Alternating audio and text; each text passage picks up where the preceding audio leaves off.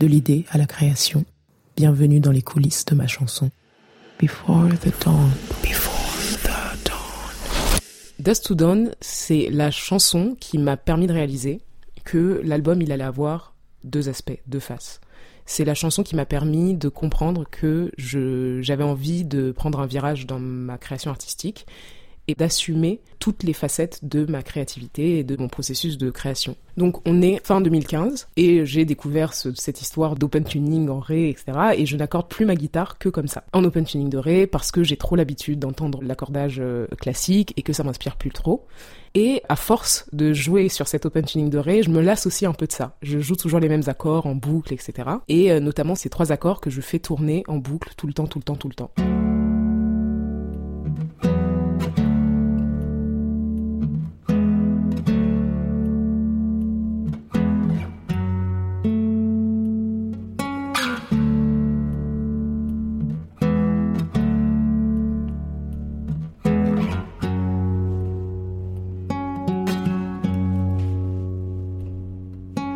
J'enregistre ces trois accords parce que je les aime bien et parce que je les joue assez intuitivement, toujours avec ce truc dans ma tête d'ailleurs que quand j'aime faire tourner quelque chose longtemps, généralement pour moi c'est un signe qu'il faut en faire quelque chose. Donc je les enregistre et en les réécoutant, je me dis peut-être que je trouve pas d'inspiration, peut-être que je m'ennuie aussi parce que c'est pas tant l'accordage ou euh, voilà, c'est que en fait je joue sur un instrument que je connais trop et du coup qui m'inspire plus harmoniquement. Et c'est aussi l'époque où j'étais dans la découverte des synthés et de d'autres euh, instruments et d'autres univers musicaux et donc je me dis en fait je vais prendre ces mêmes accords et je vais les jouer au synthé.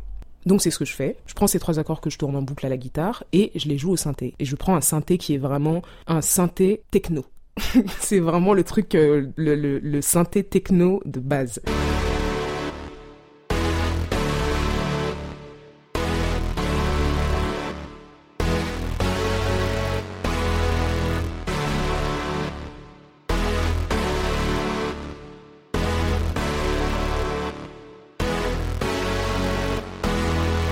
Et ça me plaît bien, mais je me dis, euh, je le prends plus comme un jeu à ce moment-là, parce que évidemment, euh, c'est tellement loin de ce que je fais que, euh, en réfléchissant un peu plus à mon identité musicale et en n'étant pas non plus totalement prête à me jeter dans cette histoire d'électro et en tout cas pas de techno finalement, je me dis bon, c'est cool, mais à suivre. Donc je laisse reposer ce truc-là. Et quelques jours après, je tombe sur une maquette d'une chanson que j'avais fait guitare-voix, où dans l'arrangement, il y a une flûte que j'ai jouée.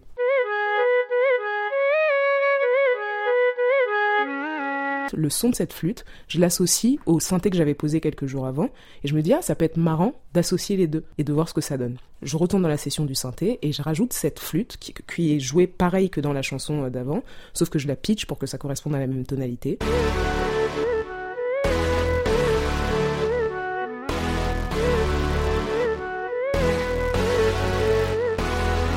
Et en fait, de là, tout s'éclaire assez rapidement. La flûte qui est très rythmique, au-delà d'être hyper mélodique, du coup me fait rajouter ce qu'on appelle des plucks, c'est-à-dire c'est des synthés mais qui sont rythmiques.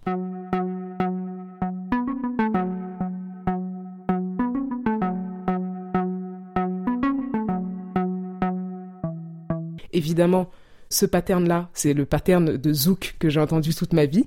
Et je me dis, ça y est, en fait, il y a là, je tiens un truc qui me ressemble plus, c'est-à-dire que je suis plus dans la techno. J'ai rajouté euh, mon afro là-dedans.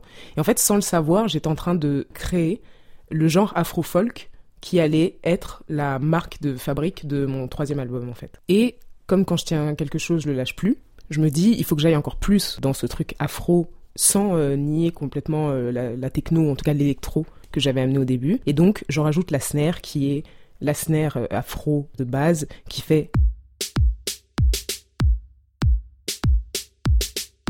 Je rajoute cette snare et en fait j'ai une espèce de pont musical que je kiffe, que j'écoute en boucle, qui me donne envie de danser et dont je suis assez fière.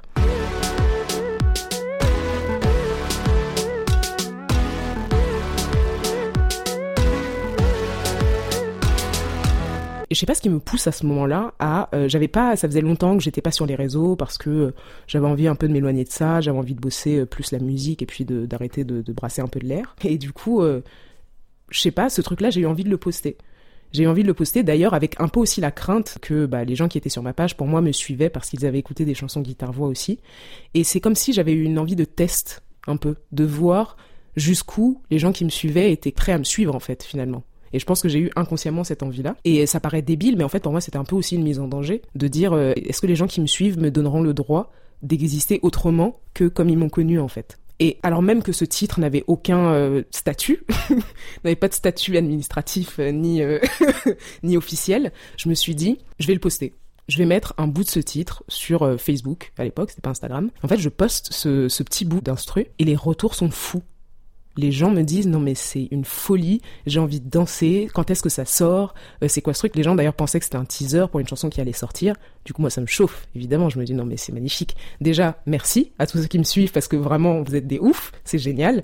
Et c'est pas que t'attends la validation des autres, c'est que je me dis en fait ce qui est cool, c'est que c'est un public qui peut grandir avec moi, qui peut évoluer avec moi. Et c'est important euh, dans une vie d'artiste aussi, même si de toute manière j'aurais fait ce que j'avais envie de faire bah, c'est encore mieux de savoir que les gens qui te suivent suivront quand même, tu vois. Ça me donne euh, encore plus d'envie de me dire, vas-y, je vais explorer, je vais pas m'arrêter là, euh, voilà.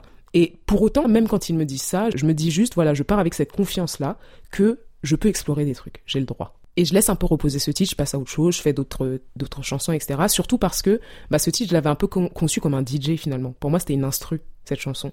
Et j'avais du mal à conceptualiser comment j'allais pouvoir mettre de la mélodie dessus, aussi parce que les instruments prenaient beaucoup de place, les synthés étaient hyper puissants, j'avais jamais chanté sur quelque chose comme ça, et ça impliquait aussi même que ma voix se pose différemment, enfin il y avait beaucoup de choses, en tout cas dans ma tête, j'avais pas les informations pour euh, process comment, euh, comment poser ma voix, comment, etc. Donc je laisse un peu ça reposer. Et finalement, c'est assez tard, c'est assez longtemps après euh, avoir posté cet extrait que je me suis dit, allez, n'aie pas peur, sois courageuse, essaie de reprendre ce titre et vois ce que tu peux en faire. Parce qu'en vrai, il avait plu. Euh, quelques gens même autour de moi me redemandaient euh, des nouvelles de ce titre, en mode il sort quand, etc. Et je me disais, ce serait quand même con de le laisser dans un tiroir parce qu'en fait, il plaît. Et du coup, je l'ai repris et je me suis dit, voilà, bah, je vais tenter de faire des couplets, d'en faire une chanson. Et même cette, idée-là me, m'embêtait un peu parce que du coup, je me remettais dans une espèce de contrainte de devoir faire un couplet, un refrain, alors que j'avais fait ce truc de manière assez libre, justement. Je revenais un peu dans un truc contraignant qui me plaisait pas trop et qui fait d'ailleurs que j'ai pas du tout eu d'inspiration. C'est-à-dire que je suis passée par mille phases de couplets, ça a été comme d'habitude soit euh, je suis passée par des trucs où j'avais juste envie de faire de la guitare et je faisais des guitares voix, ça marchait pas. Je me suis dit bon écoute, tu vas remettre de l'instru sur le couplet et tu vas chanter quelque chose, ça marchait pas non plus. Ça ne marchait pas de, de, de créer cette chanson comme une chanson euh, classique. Et je me remets aussi dans le contexte dans lequel j'étais quand j'ai créé le, pattern de synthé.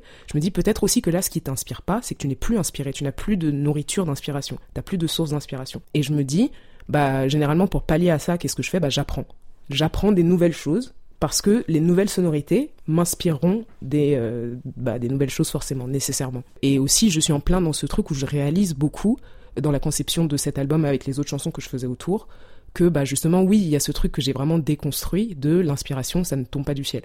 C'est-à-dire qu'à un moment donné, parfois, il faut que tu te mettes à ton bureau, en fait. Et c'est même pas parfois, c'est la plupart du temps. C'est que tu te mets à ton bureau et tu taffes mais évidemment c'est de la musique, donc euh, c'est cool. mais il y a ce truc de ça tombe pas gratuitement. Et dans cet état d'esprit-là, je me dis bah je vais faire le truc rébarbatif chiant, c'est pas tout le temps la récré en fait. et donc bah je vais faire des gammes, le truc le plus boring au monde je vais faire des gammes, je vais faire des do ré mi fa sol la si do, euh, je vais aller voir euh, sur internet quel type de gamme euh, on peut avoir dans les pays orientaux. Je vais explorer, je vais voir comment je peux me débloquer cette histoire de plus avoir de nourriture pour faire une mélodie. Donc je me mets à faire des gammes, je vais sur le piano, etc. Et je me dis, il faut que je m'ouvre en fait, sors de ta zone de confort. Fais des notes que t'as jamais fait, fais des enchaînements de notes que t'as jamais fait, n'aie pas peur de commencer très grave et de partir dans les aigus, etc. Et petit à petit, je délie aussi mes doigts parce que du coup mes doigts aussi au piano avaient l'habitude d'aller tout le temps euh, dans les mêmes enchaînements, etc. Et euh, c'est comme ça que je trouve ce gimmick de ta da da da da da da da. Et en fait, en vrai, les notes se suivent, mais dans cette euh, rythmique-là, dans ce flow-là, et dans cette manière de les enchaîner, je l'avais jamais fait en fait. Et donc, ce gimmick, je l'enregistre. Je me dis, c'est bien, ce gimmick-là, il marche bien avec l'instru. Et comme cette chanson, je la visualise vraiment comme une instru, je me dis, je vais pas faire un couplet, je vais pas transformer un truc qui n'est pas destiné à être une chanson en une chanson. Et pour moi, encore une fois, je conceptualise cette chanson comme une chanson de DJ. Je me dis, ça va être une instru avec un sample. Et évidemment, euh, chasser le naturel et revient en galop. J'ai pas pu m'empêcher de me dire, j'ai quand même envie de faire une chanson. Parce que j'ai une devise, moi, quand je fais de la musique, euh, qui ne regarde que moi évidemment, hein. mais j'ai envie que quel que soit l'arrangement la musique, quelle que soit la forme qu'elle prend, que ce soit possible de la chanter, soit guitare-voix, soit piano-voix, soit même sans rien, a cappella, et que ce soit quand même quelque chose qui parle aux gens, qui touche les gens. C'est-à-dire qu'en fait, la chanson, même nue, même sans déguisement, elle existe parce que c'est une chanson. Et je me dis, ne fuis pas ce challenge-là non plus. C'est-à-dire que là, on sait une instru, c'est bien, mais du coup, la chanson, elle est suspendue. En fait, elle est suspendue à une instru. Et, et d'ailleurs, le problème avec les instrus et les chansons qui reposent sur des sons, c'est que les sons, ça se démode. Il y a des sons qui sont à la mode euh, parce qu'un type de musique est à la mode. Et à un moment donné, en fait, quand les chansons reposent que sur l'instru et euh, sur la prod, bah, il y a de fortes chances, généralement, que la chanson ne soit pas forcément intemporelle. Et c'est pas tant que je cherchais l'intemporalité, parce qu'à un moment donné, c'est pas toi, artiste, qui décide de l'intemporalité de ta chanson. C'est juste que du coup, je voulais quand même pas inscrire ma chanson que dans ce temps-là où euh, il y a ces sons de synthé et il y a ces sons de machin et il y a ces sons de machin. Et en fait, en recherche de cette espèce de, détemporalisation, on va dire, je me dis bah je vais prendre le truc le plus intemporel qui soit, c'est faire un piano voix et soigner la mélodie et la bosser pour que euh, cette chanson, même s'il n'y a pas ce drop dont je suis fière et que je kiffe et qui fait danser, etc., existe et soit euh, kiffable et juste entendable en piano voix. Et donc je pose ce, le couplet de la chanson. Every every pointing finger, all the writing on the wall. Floating to the night, like a cry that lingers and burns his heart to stone. L'écriture de la mélodie du couplet a été assez simple finalement, euh, partant du principe que j'avais fait tout le travail avant. J'ai repris le même euh, processus de travail que pour le, le gimmick et euh, ça a été des gammes aussi pareil j'avais c'était cool parce que j'avais pas peur de faire marcher ma voix en quelque sorte. Et en fait, c'est comme comme si je faisais des vocalises en fait sur cette chanson. Et cette chanson m'a fait réaliser que l'électro, pour moi, c'était pas une phase que j'assumais à 100% cette euh, facette de mon identité, qui n'était pas qu'une facette et qui était aussi mon ADN, et que les chansons que j'avais fait avant, qui étaient dans cette veine, en tout cas de son, comme Tightrope par exemple, étaient des chansons qui allaient faire partie intégrante de l'identité de mon troisième album et de mon identité artistique tout court. Et ça m'a d'autant plus libéré que le fait euh, qu'elle soit dansante, cette chanson, d'assumer enfin d'avoir euh, des chansons qui ne sont pas forcément que des balades folles qui, qui s'écoutent, mais des choses qui se dansent, ça m'a totalement reconnecté avec une partie de moi que j'avais totalement oubliée ou que j'avais mis de côté au moment où euh, j'étais effectivement euh, plus euh, dans les mélodies un peu calmes, guitare-voix, etc. Qui est que moi j'ai découvert la musique avec la danse, en fait, et pas avec la musique. Et en fait, ça m'a réouvert le champ des possibles aussi pour mon rapport à la scène. Jusque-là, j'étais caché derrière ma guitare. C'était moi, il y avait mon bonnet, et j'étais caché derrière une guitare, et mon corps était prisonnier, en fait. Et c'était très agréable, et c'était super, mais je me rendais compte aussi là que je me séparais d'une grosse partie de, de, moi et de ma relation à l'art, qui se faisait par la danse, et assez vite, euh, euh, je me suis imaginé, en fait, la faire sur scène, la danser, la chorégraphier, et, ça m'a ouvert euh, un champ de possibilités assez, assez incroyable. Les paroles n'étaient pas écrites et quand j'ai réécouté la maquette, je suis tombée sur cette phrase où je disais Daddy, daddy, I don't want to go. Papa, papa, je ne veux pas y aller. Et j'ai assez vite et assez naturellement relié cette phrase aux paroles d'un enfant qui dirait à son père Je ne veux pas aller à l'école, j'ai peur d'aller à l'école. Et j'ai raconté l'histoire de cet enfant qui est gay et qui a peur d'aller à l'école, qui a peur des moqueries de ses camarades, qui a peur de se faire insulter, qui a peur de se faire humilier. Et donc cette chanson raconte la cruauté du monde des enfants qui est finalement un, reflet de la cruauté du monde des adultes. Et au-delà de ça, elle fait écho à mon enfance au Cameroun, à Douala, parce qu'il faut savoir qu'aujourd'hui encore, au Cameroun, l'homosexualité est passible de prison. Et je trouve ça affreux, je trouve ça aberrant, je trouve ça inhumain, que dans un pays ruiné par la corruption, ruiné par le vol des matières premières, où les gens meurent de faim à tous les coins de rue, que l'une des priorités soit d'inscrire dans la loi qu'on ne peut pas être comme on est, qu'on ne peut pas exister comme on est. Et en vrai, elle traduit un peu mon état d'esprit actuellement. J'ai de moins en moins foi en l'humanité. Plus j'avance, plus je découvre l'homme et plus euh, moins je le respecte en fait. Et c'est des paroles qui sont très pessimistes et qui sont assez tristement réalistes. Voilà, qui racontent la cruauté de, l'homme et, et, où je questionne sa capacité à être euh, juste un être aimant en fait. Every every pointing finger, all the writing on the wall. Floating to the night like a cry that lingers and burns his heart to stone. He used to feel safe there, but now he keeps fighting. Don't make him go. He used to feel happy there now he keeps wandering on his own.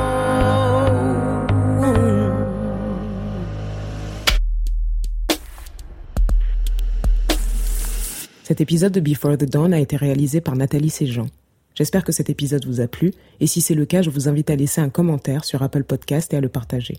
Je vous retrouve très vite pour le prochain épisode. Before the dawn. Before